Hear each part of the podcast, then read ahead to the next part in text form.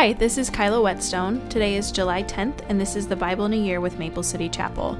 The readings for today are 1 Chronicles 9 and 10, Acts 27, 21 through 44, Psalm 8, 1 through 9, and Proverbs 18, 23 and 24. 1 Chronicles 9. So all Israel was listed in the genealogical records in the book of the kings of Israel. The people of Judah were exiled to Babylon because they were unfaithful to the Lord. The first of these exiles to return to their property in their former towns were priests, Levites, temple servants, and other Israelites. Some of the people from the tribes of Judah, Benjamin, Ephraim, and Manasseh came and settled in Jerusalem. One family that returned was that of Uzzah, son of Ammihud, son of Omri, son of Imri, son of Bani, a descendant of Perez, son of Judah. Others returned from the Shilonite clan, including Asaiah, the oldest, and his sons. From the Zerahite clan, Jeuel returned with his relatives. In all, 690 families from the tribe of Judah returned. From the tribe of Benjamin came Sallu, son of Meshullam, son of Hodaviah, son of Hassenuah, Ibneiah, son of Jeroham, Elah, son of Uzzah, son of Micri, and Meshullam, son of Shephatiah, son of Reuel, son of Ibnijah. These men were all leaders of clans, and they were listed in their genealogical records. In all, 956 families from the tribe of Benjamin returned. Among the priests who returned were Jedaiah, Jehoiarib, Jachin, Azariah, son of Hilkiah, son of Meshullam, son of Zadok, son of Meraioth, son of Ahitub. Azariah was the chief officer of the house of God. Other returning priests were Adaiah, son of Jeroham, son of Pashhur, son of Malkijah, and Maasai, son of Adiel, son of Jahzerah, son of Meshullam, son of Meshillemith, son of Immer. In all, 1,760 priests returned. They were heads of clans and very able men. They were responsible for ministering at the house of God. The Levites who returned were Shemaiah, son of Hasshub, son of Asriam, son of Hashabiah, a descendant of Merari, Bakbakkar, Heresh, Gala, Mattaniah, son of Micah, son of Zicri, son of Asaph, Obadiah, son of Shemaiah, son of Galal, son of Jeduthun, and Berekiah, son of Asa, son of Elkanah, who lived in the area of Netophah. The gatekeepers who returned were Shallum, Akkub, Talmon, Ahiman, and their relatives. Shallum was the chief gatekeeper. Prior to this time, they were responsible for the king's gate on the east side. These men served as gatekeepers for the camps of the Levites. Shallum was the son of Kore, a descendant of Abiasaph, from the clan of Korah. He and his relatives, the Korites, were responsible for guarding the entrance of the sanctuary just as their ancestors had guarded the tabernacle in the camp of the Lord. Phinehas, son of Eleazar, had been in charge of the gatekeepers in earlier times, and the Lord had been with him. And later, Zechariah, son of Meshelemiah, was responsible for guarding the entrance to the tabernacle. In all, there were 212 gatekeepers in those days, and they were listed according to the genealogies in their villages. David and Samuel the seer had appointed their ancestors because they were reliable men. These gatekeepers and their descendants, by their divisions, were responsible for guarding the entrance to the house of the Lord when that house was a tent. The gatekeepers were stationed on all four sides east, west, north, and south. Their relatives in the villages came regularly to share their duties for seven day periods. The four chief gatekeepers, all Levites, were trusted officials, for they were responsible for the rooms and treasuries at the house of God. They would spend the night around the house of God since it was their duty to guard it and to open the gates every morning. Some of the gatekeepers were assigned to care for the various articles used in worship.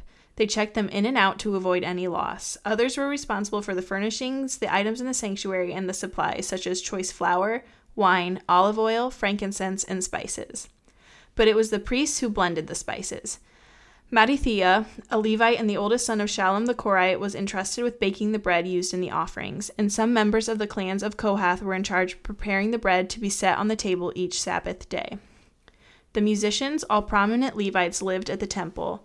They were exempt from all other responsibilities since they were on duty at all hours. All these men lived in Jerusalem. They were the heads of Levite families and were listed as prominent leaders in their genealogical records.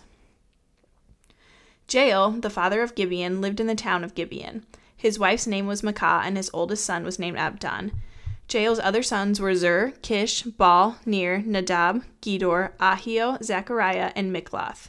Mikloth was the father of Shimeam. All these families lived near each other in Jerusalem. Ner was the father of Kish. Kish was the father of Saul. Saul was the father of Jonathan, Malkishua, Abinadab, and Esh-baal. Jonathan was the father of Merib-baal. Merib-baal was the father of Micah. The sons of Micah were Pithon, Melech, Tahrea, and Ahaz. Ahaz was the father of Jada. Jada was the father of Alemeth, Azmaveth, and Zimri. Zimri was the father of Moza. Moza was the father of Benaiah. Benaiah's son was Rephaiah. Rephaiah's son was Eleazar.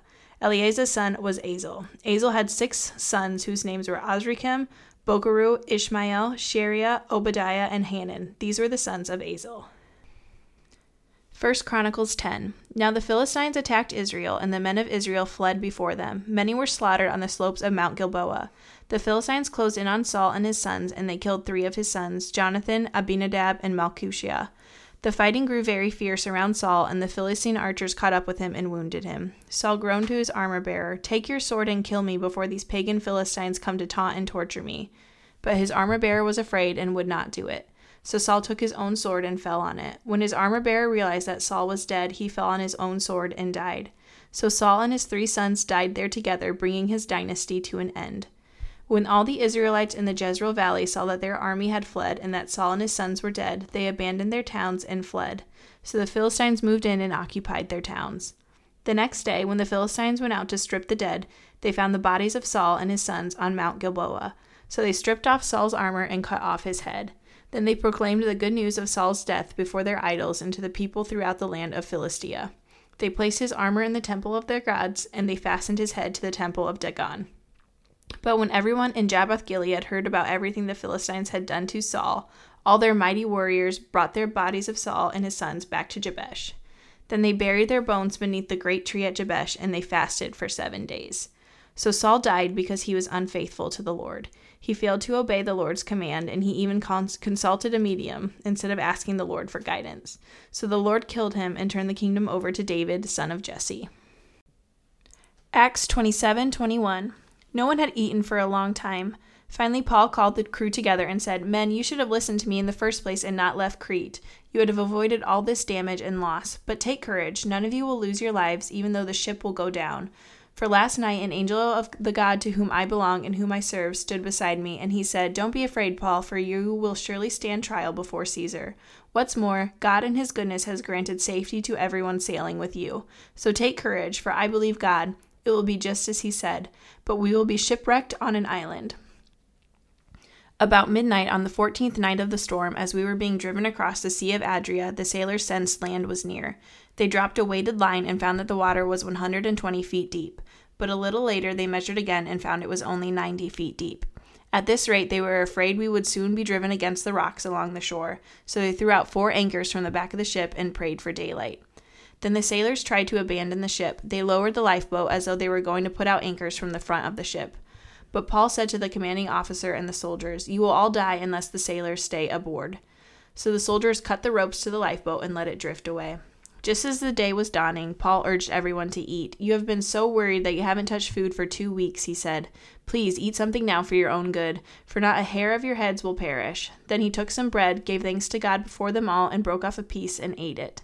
Then everyone was encouraged and began to eat, all 276 of us who were on board. After eating, the crew lightened the ship further by throwing the cargo of wheat overboard. When morning dawned, they didn't recognize the coastline, but they saw a bay with a beach and wondered if they could get to shore by running the ship aground. So they cut off the anchors and left them in the sea. Then they lowered the rudders, raised the foresail, and headed toward shore. But they hit a shoal and ran the ship aground too soon. The bow of the ship stuck fast while the stern was repeatedly smashed by the force of the waves and began to break apart. The soldiers wanted to kill the prisoners to make sure they didn't swim ashore and escape, but the commanding officer wanted to spare Paul, so he didn't let them carry out their plan. Then he ordered all who could swim to jump overboard first and make for land. The others held on to planks or debris from the broken ship, so everyone escaped safely to shore. Psalms 8 O Lord our Lord, your majestic name fills the earth. Your glory is higher than the heavens. You have taught children and infants to tell of your strength, silencing your enemies and all who oppose you. When I look at the night sky and see the work of your fingers, the moon and the stars you set in place, what are mere mortals that you should think about them, human beings that you should care for them? Yet you made them only a little lower than God and crowned them with glory and honor. You gave them charge of everything you made, putting all things under their authority the flocks and the herds and all the wild animals, the birds in the sky, the fish in the sea, and everything that swims the ocean's currents. O Lord, our Lord, your majestic name fills the earth. Proverbs 18, 23, and 24. The poor plead for mercy, the rich answer with insults. There are friends who destroy each other, but a real friend sticks closer than a brother.